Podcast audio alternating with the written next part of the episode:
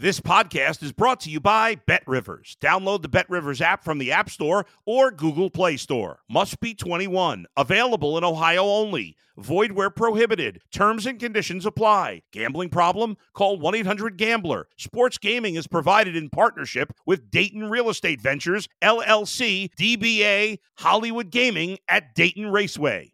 If you're a tennis fan, you'll love Betting Weekly Game Bet Match on the Bet Rivers Network. Whether you're a better or just love tennis, you'll enjoy the in depth analysis each week of the tennis calendar. Subscribe to Game Bet Match today from your favorite podcast provider.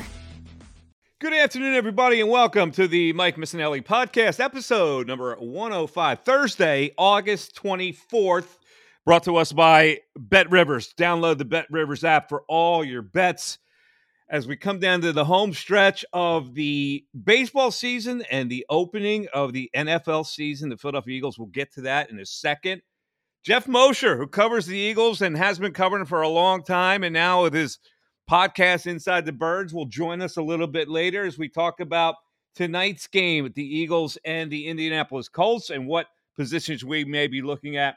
But let's first start with the current and there's nothing more current than last night. The Phillies lose to the Giants. Very weird ending to the game because it looked like they had flipped the momentum as Bryce Harper, Mr. Clutch, rips a three run homer to tie it in the ninth inning, only for the Phillies to lose it in the 10th. And we'll tell you how they lost it in a second.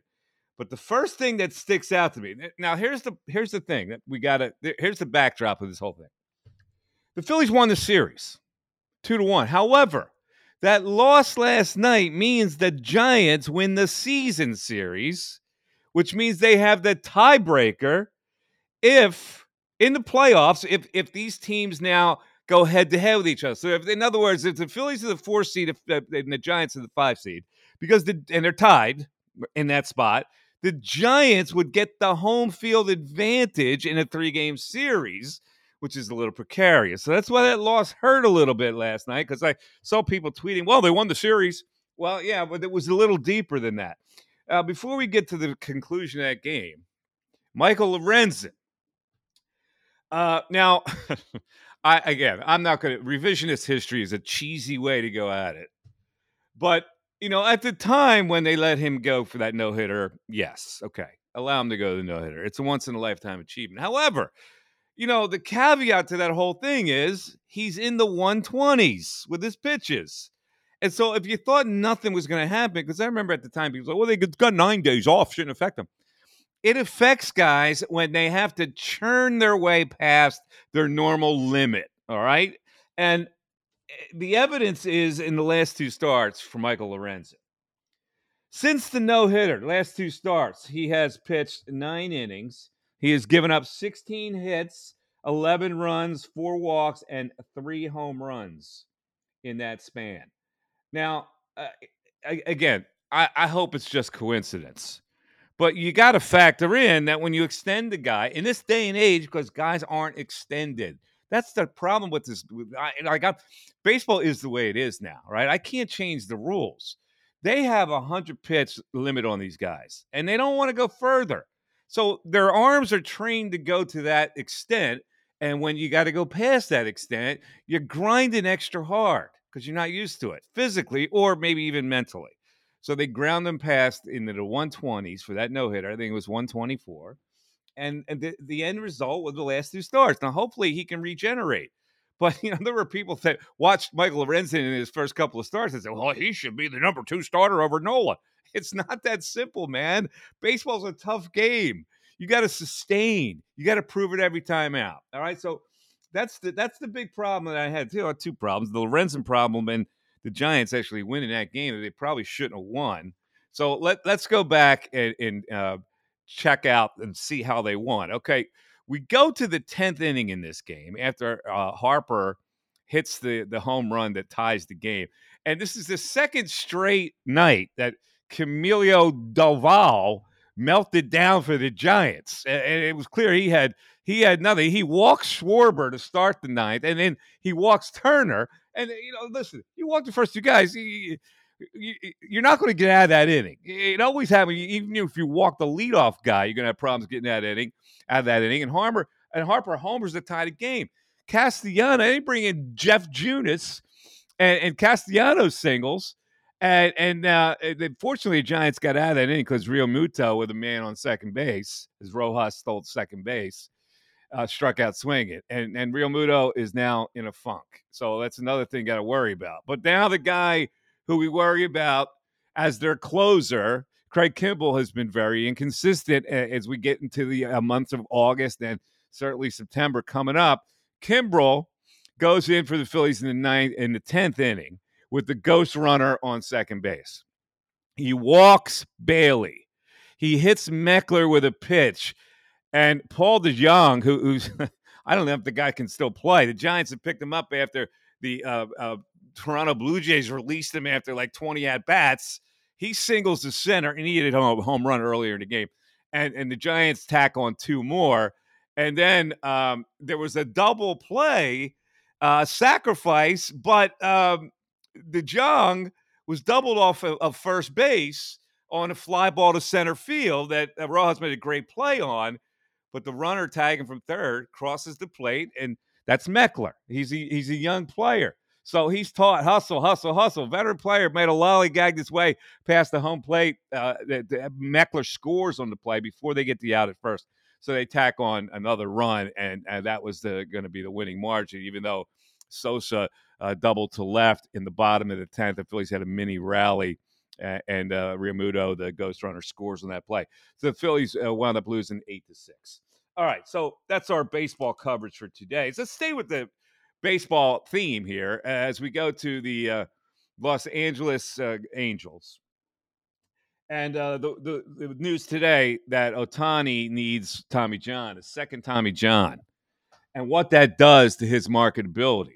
You know, the first thing I thought about is, wow, that really helps the Angels because you know the five hundred million dollar contract was going to be offered to him based on the fact that he was going to be a hitter and a pitcher, and uh, so uh, now, now what? Uh, he, he can't pitch. Obviously, can't pitch next year at all whether they would consider sending him back out there. If you look at uh, Tommy Johns, if you have a couple of Tommy Johns and he had one in 2018 within a five year span, you're not coming back as a pitcher. Uh, that's you know the guys take a little longer to come back in in that you know like if their career goes like eight years and from one Tommy John to the other, uh, they have a chance to do it. But within five years, very unlikely he can come back and pitch uh, that soon. So that lowers his value. Will, will teams still bid on him as a hitter? Well, of course they will.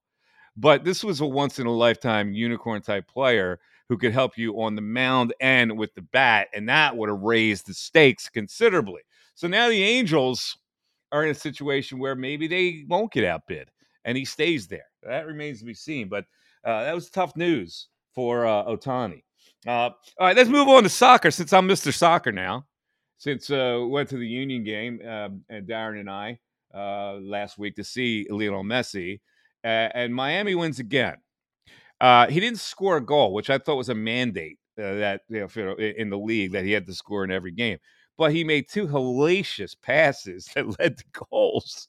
As Miami wins in, in, in a shootout, and now they play for. This is a team that was winless before they got Lionel Messi, and he has transformed this team. So I guess he must be the greatest player ever. I mean, uh, listen, what do I what do I know? I haven't seen enough of soccer or Lionel Messi to determine whether he's the best of all time, but he's certainly making an impact in this league. And I gotta say, he's probably thinking, man, it's the best thing I ever did. Now that I'm 36 years old, and this league is easy for me. Uh, so yeah, I'm gonna make 85 million, and I'm gonna be a hero every time out. Uh, all right, uh, let's move on to football now. the San Francisco 49ers named Trey Lance their third stringer. So, so that means the novice is the starter, and the backup is Sam Darnold. And Trey Lance, who they traded like three draft picks, first round draft picks, to get into that position to draft him, is now third saying, Now, what do you do with him? Now, well, first of all, his trade value is way low now. So you almost got to keep the guy. You invested that much in him. Uh, and, and, and, so you got to keep him on your roster as the third stringer and bite the bullet on it because listen let's face it sam darnold's not long for this league is he you can have him as a backup forever any team can have him for, for a backup but but you you never know how the, this starter is going to respond. You get you, you have a really small window uh, for this starter, that whether he's an NFL quarterback or not. I mean, you don't know. Do you know, Darren? Do you know that their starting quarterback is is going to be the man? Not at all. I mean, the guy was was he even a draft pick? He was like the last pick in the draft or something. Listen, I want that 49er team to have seven quarterbacks on the roster because I don't want to hear they're pissing and moaning again next year. We have our quarterbacks are hurt. I want them to have every quarterback they can get. Keep them all on the roster so they have nothing to complain about when we beat them again by 40. All right. So, you know, and, and so Brock Purdy ha- has just the, uh, he's, he, he's got a, a small resume in this league. So, uh, I know that people say, well, you go trade Trey Lance. No, you don't have to. You hold on to him. You bite the no, bullet. yeah, you paid a lot and it's embarrassing to the franchise, but you never know what's going to happen with Brock Purdy. And you know Sam Darnold's not a starting quarterback in this league. All right, which I think it would us, be irresponsible if they move Lance right now. It really yeah, would. the Philadelphia Eagles third preseason game tonight against the Colts, and we we won't see any starters. The quarterback will not have taken a snap all preseason, which I guess is okay. I guess you don't have to. Uh, but uh, they're playing the Colts and they're sparring with them all week in these joint practices. Got a little heated uh, in, in, these practices, so uh, they're ready to start the season. And they get this damn preseason over and get to the season September 10th. So I guess what you're looking at right now, uh, you're looking at Sydney Brown, you're, looking at the linebackers, you're looking at these little spots. Uh, for the Eagles to to see whether Zach Cunningham could be the starter alongside Kobe Dean, who could be the starter uh, along uh, uh, alongside Blankenship, whether they're going to take a chance on Sydney Brown. So all this seasoning for these guys, you get your eyeballs on. Uh, and the Colts have their own problems with the Jonathan Taylor thing, and they're going to start Anthony Richardson tonight. He's going to play, probably won't play for long, but uh, they want to get him more snaps. So that means he probably hasn't dazzled. So that, those are the uh, the themes for tonight uh, as we have to suffer through another boring ass preseason game that usually goes four freaking hours. And uh, I, you know, uh, uh, the guy, the guys that broadcast the game, it's tough, man. Uh, it, it is really tough to broadcast a preseason game. You got to have. I, that's why I, I tip my cap uh, to our good friend who is uh, has been on this show before, and uh, Okay, so uh, you got to sit through a four-hour preseason game, and, and Scott Graham and Ross Tucker doing yeoman's work on these preseason games because you have to you have to be armed with a lot of material, a lot of blabber blabber to get through these games. And Ross Tucker does it better than anybody. And maybe Ross can can tell a Taylor Swift story tonight because he he uh, from the same uh, hometown. Uh, Wyomissing, and uh, I you know uh, uh, I expect Ross to say why he wasn't invited to Jack Antonoff and the Margaret Qualley's wedding since Taylor was there. I guess there was a one Wyomissing high limit uh, for that game. All right, so that's tonight. Uh, Philadelphia Eagles and Indianapolis Colts. It's the Mike Missanelli podcast on the Bet Rivers Network. All right, let's talk Eagles preseason game tonight against the Indianapolis Colts and uh, our expert guest is a man who's covered the Eagles for a lot of years and many different entities, and uh, is the founder of the Inside the Birds franchise, co-hosting with Adam Kaplan. He's the great Geoff Mosher joining us. Hello, Geoff. Mike, what's going on, man? Long time. Good to catch up with you. Yes, it has been a while. Uh, so let's let's talk about this game tonight and uh, and what we're looking for exactly. Um, do, do, you expect starters to play tonight? Do they have to play some starters? What what what uh, areas are we looking at tonight in this game? Uh, starters probably not. Although you could make an argument that some of the guys who are playing tonight have a chance to maybe start by the middle of the year. Take a Sydney Brown, an impressive rookie. Mike, I was at training. You know, I was at the joint practice, and it's the last practice of the year, right, for the Eagles, the last open one. So you're about three weeks in, and I'm watching them shuffle safeties in and out of first team. Sydney Brown, K'Von Wallace, um, uh, who's the other? Uh, Terrell Edmunds, right? Justin Evans. And I thought, I don't remember ever, and I'm almost on 20 years with this, ever on the last day of Eagles camp, are they shuffling guys in and out? Not because that's what they do on the D line, you know, they always re- rotate there, but they're literally trying to still get reps for everybody to evaluate on the last day of training camp. That's sort of foreign to Eagles culture and uh, for what I've known. So you'll see some guys playing tonight that are really trying to make the 53, especially at the cornerback spot.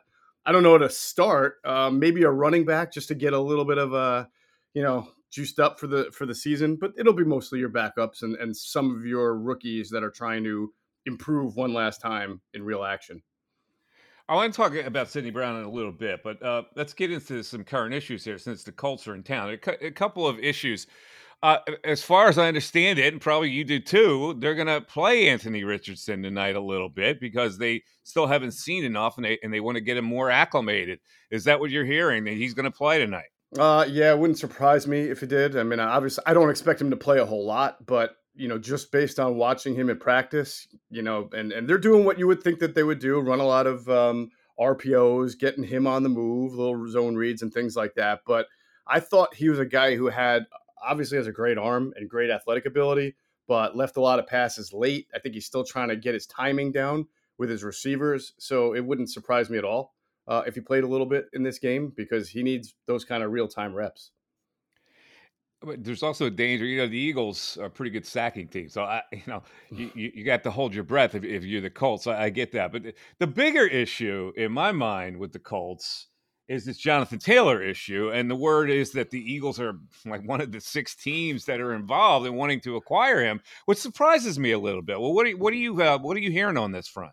So I'm hearing two things. One, it is it should be a surprise. It shouldn't be a surprise because it seems like whenever there's a big name, right, the the agents or the teams use the Eagles as leverage. They always put them out there because Howie Roseman is typically an aggressive GM. We all know that. And so it's sort of like the Yankees with free agents. Seeing, you know, oh, the Yankees are really in on this guy. No, they're not. But everybody wants their their client to have a higher price tag in free agency. So you pretend that the Yankees are really in on it. When in actuality, Howie just picks up the phone and makes a call a lot of times. What does it take?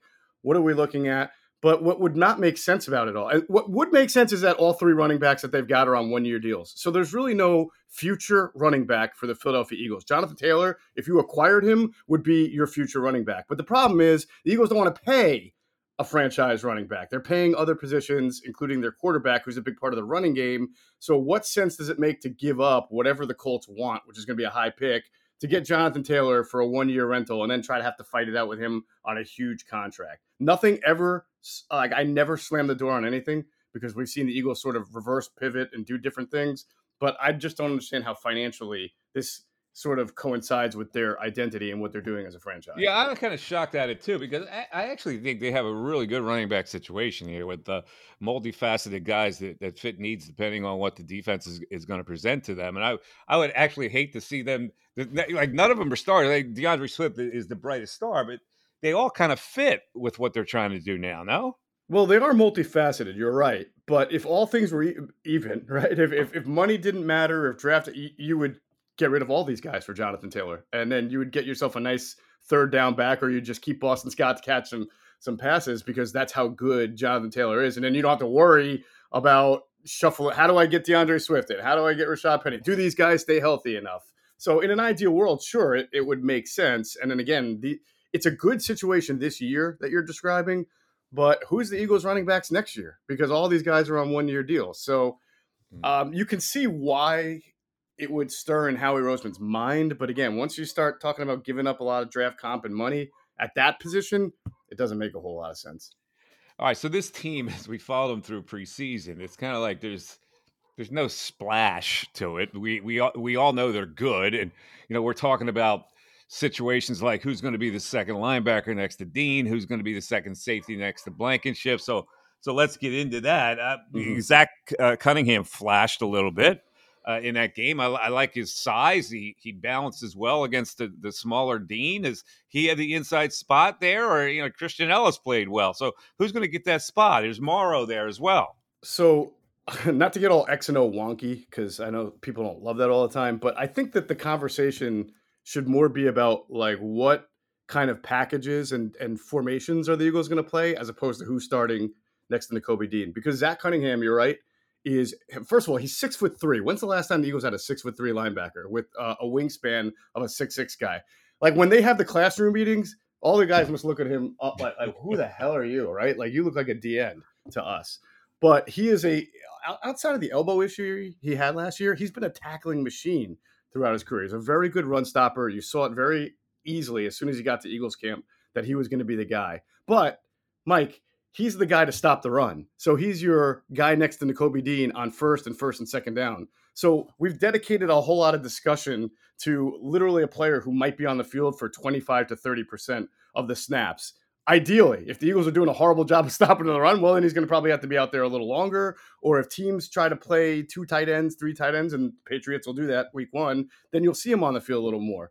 The question that we really have is when they want to stop the pass, who the hell are they going to have out there? And I wouldn't be surprised if Morrow, Elliss, any other guy aren't on the. I wouldn't be surprised if they're playing more big nickel and dime, which you know, three safeties, four corners, because they need more quicker coverage guys. And I don't, I don't think any of these other linebackers, whether it's Nick Morrow or Christian Elliss, is a guy you ideally want out there on fifty to sixty percent of the snaps. And by the way, you need Nakobe Dean to stay healthy to to to yeah. pull this off. What I'm saying, playing a lot of dime. Yeah, it's it's a great point. Uh, uh, somewhere along the line, Cunningham must have got the wrong message. He's a six three linebacker who stops the run instead of like being great at coverage with all that length. Yeah. so it, it is kind of weird. All right. So then now let's look at the safeties. I want to bring Sydney Brown in here. Sydney Brown to me is like Kyle Schwarber. yeah, you know, like uh, he's going to make some mistakes. Like Kyle Schwarber is going to strike out and hit 186 as a leadoff hitter, but the splash part of his game is what people are going to notice. Now, do they take the chance on him because he's going to make mistakes? I mean, an over aggressive rookie like that is going to really like eh, eh, the spotlight's going to be on him on some plays with the mistakes he makes. So, what, what do you think they're thinking about with that? All right, yeah, there's no question they're going to have to live with rookie mistakes. You have to live with that on many rookies, and his will be, as you mentioned, of the over pursuing variety because he has so much closing speed, Mike. I mean, he looks like he's shot out of a cannon on every play. So that's going to excite the fans and the coaches when the play is made, and it's going to piss everyone off when he completely whiffs on a tackle. And I like to, I, I had a, I was joking around with a guy from the team about this. You know, I remember Ernie Sims had all this speed, but you could throw a screen at him and, you'd get him 30 yards away because you'd make one move. But he's no Ernie Sims. I mean, this guy is a really smart. Uh, not that Ernie Sims wasn't smart. I'm just saying Sydney Brown has what it takes to be a pretty good NFL player. He just has to learn the difference between his speed, game speed, and how to hit the right way without getting penalized. Because he put a hit the other night in uh, joint practice on Mo Alie-Cox that definitely would have been a defenseless receiver flag. So once they harness all that, you know, you're going to get to get a pretty good player. But I, I can see why people have already sort of said this guy reminds me a little bit of Dawkins because he's all tenacity and all force out there. But you're right. They'll have to live with the mistakes. But this is another conversation where people ask me, well, is he, when's he going to start? What is he a starter? Or are you going to start? The, and I keep saying, don't look at it like that because they'll get him on the field in, and by the end of the game, he may have played more snaps than Terrell Edmunds, even if he came off the bench because of the situations that they're facing from the offense. Okay, so that that is to say that uh, uh Sean Desai is going to be multi-flexible defensive coordinator and has the ability to do that with, with all these t- different kind of situations. Have have you seen that in him so far as the new DC? I have, but I also worry about reading too much of what I've seen in practices and, and training camp. You know, um, last year we got all very familiar with the whole five-man front, sometimes a five-one look, sometimes a five-two look this year, I've seen more cases of maybe three down linemen and an overhang or an edge rusher, which is really a, a four man front. But I've also seen five. I've seen defensive tackles standing up. I've seen James Bradberry working at nickel corner, right, which is not something he's normally done. I've seen uh, a couple of guys. I've seen the three safety looks with Justin Evans suddenly now getting looks there. So I, I you know, Sean Desai's new. This personnel is new to him, and there's a lot of new players to the Eagles. So you've got a lot of newness there, and I think there's a lot to be figured out. But I do think, especially up front, that he's got enough versatile players to do creative things that that I don't think Jonathan Gannon did enough of, um, as far as trying to fool the opponent with how your pre-snap movement is, how your post-snap movement is, how your defensive line alignment looks, especially if you want to rush the passer. Can you overload a side, even if you're going to come with a four man rush? Can you give the offense something they haven't seen on tape before? I felt that that's an area Gannon fell short. We're talking to Geoff Mosher, who's covered the Eagles for many years and now is the uh, head of the podcast uh, Inside the Birds. But What you see, you, you can, they have a little session on the radio, a, a certain radio station. Uh, you guys do an hour on on Mondays, I believe. Two right? hours. Two hours. Two- Although two the, hours, you're right with the Sixers conflicts and the Flyers conflicts, sometimes it's like 40 minutes. Two hours, and, and, it, it- apparently a tricked out new studio, which uh, Yeah. I wasn't there when I was there. But, but in look, in covering this team, it, it looks like, I mean, to me, I get the vibe that Sirianni has gotten a little more, you know, grown into his boots a little bit, and it's just going crazy sometimes out there with his disciplinary uh, reactions. Have you seen a change in the head coach, and how's that uh, going over? I, I don't know if it's. I felt like ever since he got here, he's been and and and I think that there's upsides and downsides to this. The, the he coaches, he coaches his players, and he coaches his coaches, Mike. Which, if we're gonna look back at the Doug Pederson era, as far as coddling coaches and actually coaching coaches, there's a big difference. Nick Sirianni, if his player makes a mistake, he gets on the player, but he'll he'll take a look at the coach and say, "What are you doing here?" Even Sean Desai, his new defensive coordinator, he once looked at him when there was a a substitution issue. So I think that it's really important that you coach your coaches and evaluate them objectively because if you don't have good assistant coaches, I mean, the, the downfall of the Andy Reid era is when he started to really mess around and some of that was forced on him, but he didn't have the the same coaching staff that he did had in the early 2000s, right? But and I know I'll, I'll say this and I'll take a lot of heat for it and I don't care, you know that. Um, I do think he can be a little sophomoric at times. Like when last year, you know, I forget who it was in the Jets game, put a hit on on Hurts, and he he's out there like yelling at other teams. I I, I don't think that that's like good NFL head coaching mannerisms, and I think that stuff can come back and haunt you later. So I do think he needs to like tone it down a little bit. And sometimes his quarterback looks at him like he needs to tone it down a little bit too. um, and maybe he'll learn that. Maybe he won't. I don't know. It's obviously not impacted his win loss record yet so far, or his standing among fans or, or the NFL. But I do think he can get a little overboard at times. And, and that could get old with players in, in this league, especially veteran players. Uh, all right, uh, a roundabout way to talk about Hurts. Well, I look at this team and I go, you know, in, in Philadelphia, we're, we're not kind about how good uh, a team is. This team's good. We we know they're good, and, and Mhm. on paper they should be the best team in, in the NFC.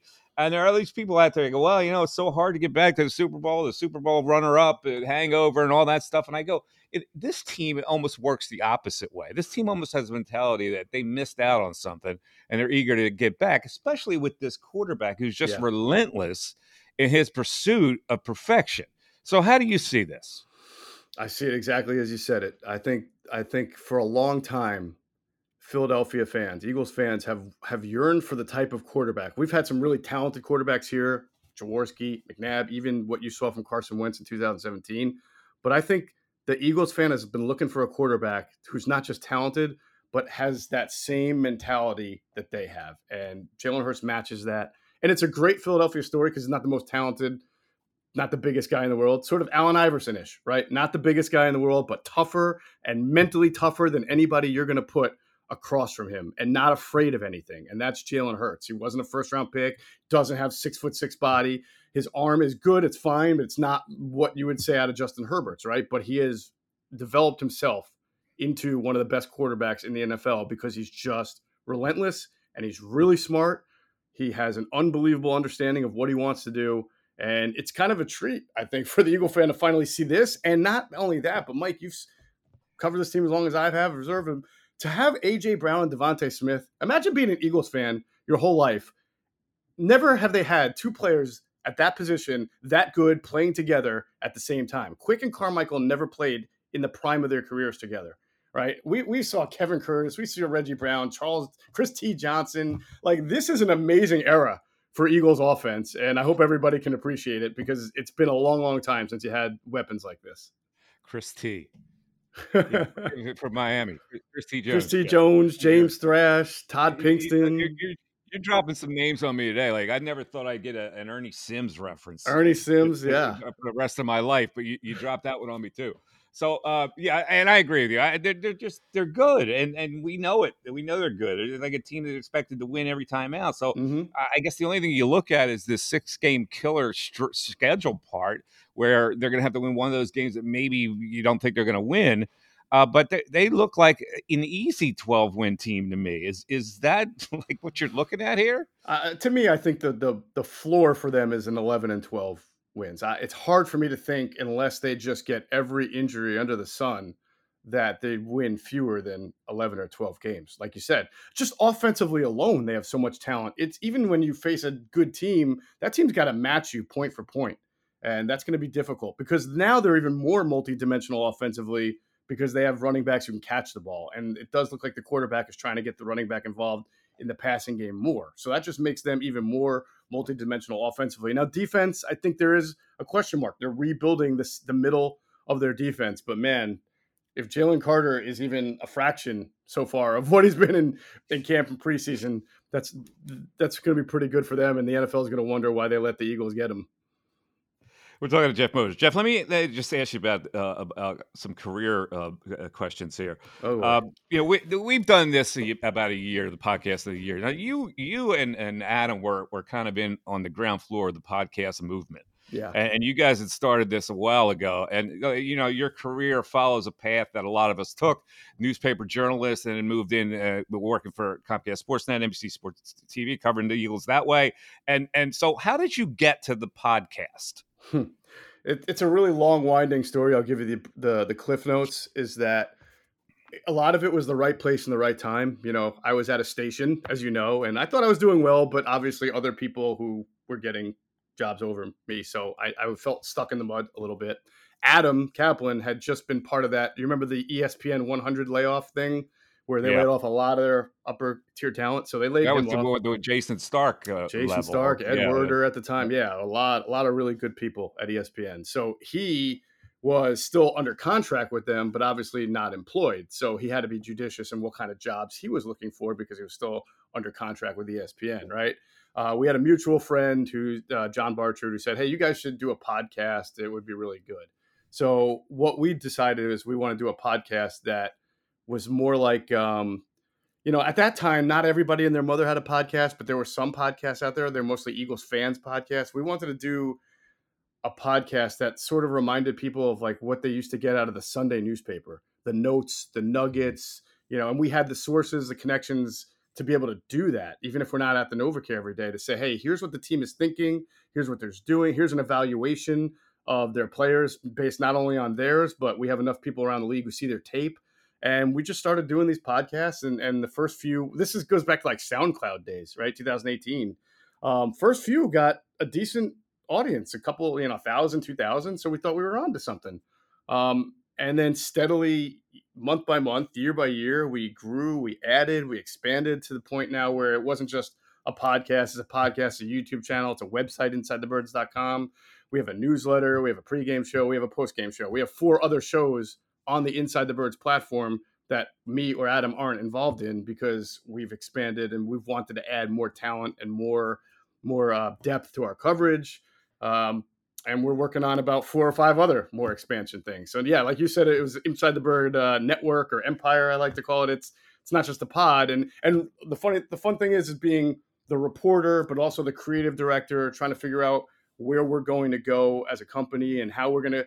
Everything is under the same umbrella, though, Mike. Everything we do is every is supposed to be like educational, reportery, and insidery. I think our success in the first few years was sort of counterculture to what you were seeing on the TV networks of guys just guys and women just screaming at each other, just like debating topics and screaming at each other, and then the next day being completely proven wrong about whatever they were screaming at the day before. Like that's it's not what we're into. We don't scream. We're pretty passionate, um, but we give information, and that's our feedback. People say thank you for just giving me an objective look at the Eagles and not trying to put your own bias or homerism into it or anything like that. So it's worked. It's it's got to be freeing for you to be your own boss. Absolutely. But also it's difficult. Uh, to, podcast difficult. You have, you're a businessman now. Yeah. So you have to go out. You have to find advertisers. You have to find revenue streams. All that kind of stuff. How how has that been? Where, where you're used to just you know doing your job and then moving on. Yeah. No. Adam and I are really really fortunate. We have a, a partner in our business who does the sales. His name is Josh Weinfeld. Um, he's our agent also. He does the sales. He does uh, a lot, big part of our marketing. Now we're a part of that but he's got his own little team and he's been able to do an excellent job um, taking what we do and putting it out there and, and being able to generate revenue. And we also came across at a good time, right? Because just as Inside the Birds was growing, so was gambling becoming legal. So sports books and casinos and uh, are obviously, as you guys know here, um, yes. a big part of a shout out to Bet Rivers. Shout out to Bet Rivers, right? So, um, yeah, so so that that helped as well. Um, but I, I tell you, it was, you know, I, I used to work at at CSN. Now it's NBC Sports Philly, and I was there for three years. And I was their EaglesInsider.com, but also doing a lot of TV. And it was, in my mind, the greatest job I ever had. And I worked so hard to get it, and I had to beat out a lot of people to get it who are really awesome at what they do. And I wanted to be there forever, man. I I, I even told the people up there, I was like, if you just let me do my thing, because I was really coming into my own there. Um, I, I, was like, I can, I will try, I will be your next Ray Didinger. That's what I think I can be. Um, but I learned a, a, hard side of the business is that the networks, especially, they they pivot, they change what they're looking for. Their money isn't as good as you think it's going to be, but um, that's that's more of an overarching network thing. Everybody who I worked with at CSN, I have a great respect for. And the toughest thing I had to do was say say no to their their contract extension offer because I just didn't think it aligned with what I was doing. Um, but now, as you mentioned, and to be able to build this on my own, right, be my own boss, do do it the way I want to do it, it is very liberating. It's been an awesome experience. Fantastic. That's that's uh, a great move that you made, and it was a ballsy move. So you have my admiration and respect for it. Last Thank thing I want to address with you, of course, you're a proud Penn Stater. I am, and uh, you know, there's this little snit fit going on with Pitt fans all of a sudden on, on social media. Yeah, I, I, don't understand it. They like, well, uh, Penn State's ducking us, blah blah blah. Eh, eh, come on, we know. It's like Animal Farm. Uh, uh, all, all, animals are equal. Some are more equal than others, right? So that's that's the way I always look at it. So when, when you look at this team, Geoff, people yeah. are saying this could be the closest they ever get to that college football playoff. They are you agree? Be, they're going to be such an awesome ten and two team, Mike, that loses to Michigan and Ohio State by five instead of twelve. no. It's going to be no. so awesome. I was hoping I would get a different answer. Come on, man. You know I'm a realist at the end of the day, right? Listen, they're going to be right. more. Ex- they're going to be a really exciting ten and two team, and they're not going to lose to Michigan by twenty, uh, just by four, three. That hurts. On one hand, it hurts. On the other hand, it. Makes, it makes my book, The Perfect Season, the last time they won the national championships, still viable on the shelves because You know, my freshman year was '94, man. I, I, I learned that year that I'm not going to get my way. All right. Oh my god, that was a killer fan. year. That yeah, like you can't put a better college football team out the there. Minnesota man. homecoming loss. No, no, no. That that was ninety what six? Ninety four oh, was the, the freshman the year. Kerry Collins year. Oh yes. yeah, there's the book, The Perfect Season. Yeah, Kerry Collins year was a killer, but also that that that year where LaVar Arrington, that team was pretty good. They lost. So funny story on that on that. You, my neighbor, where I live now, my neighbor used to be uh, former Eagles running back, fullback Thomas Tapeh. You remember him? Yeah, sure. Yeah, he played at Minnesota, right? Yeah. By the way, he doesn't live in my neighborhood anymore because I'm pretty sure he figured out when sports writers start moving into my neighborhood, that's when I got to go to a better neighborhood, right? so anyway, uh, he was my neighbor, great guy. Our families got to know each other. One day I go into he went he played at Minnesota. So one day I'm going into his house and into his like you know area where he's got all his like you know college uh, memorabilia, and he's got this enormous poster of the pass. I can't even remember the quarterback's name over LaVar's hands, right on fourth down that lands in the receiver's hands that sets up the game-winning field goal to end our unbeaten season. Yeah. I looked at. I said, "Tom, I'm leaving." I just walked yeah. out of his house. I, I, I, was I was at that game, and uh, I don't think I've ever been more disappointed ever in my life. But if you remember that year, they rallied and they won some more games. So here comes Michigan, Yep. And a friend of mine uh, says, "Let's go out." I go, "Nah, I'm done." He goes, "No, no, no." So I get reacclimated with the Penn State drive, and they're going to do something. And uh, and who comes off uh, in the fourth quarter and lights them up for Michigan? Tom effing Brady. Tom Brady. That's right. Of course. takes, him down, takes, him down, the field. That's right. The game for Michigan that year. Oh, so uh, yeah, I, I hear what you're saying. You're they're probably not going to beat Ohio State. Probably not going to beat Michigan. But hey, you know, it's going to be interesting to see that offense. Actually, knowing our luck, Mike, they're going to beat one of those guys. Now, now no, I think about it, they're going to beat one of those teams, and you think that's the huh. year, and then they're going to lose to the other, and then you're going to be like, no, uh, it's not the year. I got it. All right, listen, man, thanks for coming on. We really appreciate it. Great stuff as usual. Good to see you. And we'll talk to you up the road, brother. Thanks. You got it, man. Appreciate everything. Take care. Geoff Mosher, Inside the Birds. Thanks for listening to everybody. We'll talk to you next week on the Mike Missanelli podcast. Take care, everybody. Bye bye. Thanks for listening to the Mike Missanelli podcast on the Bet Rivers Network.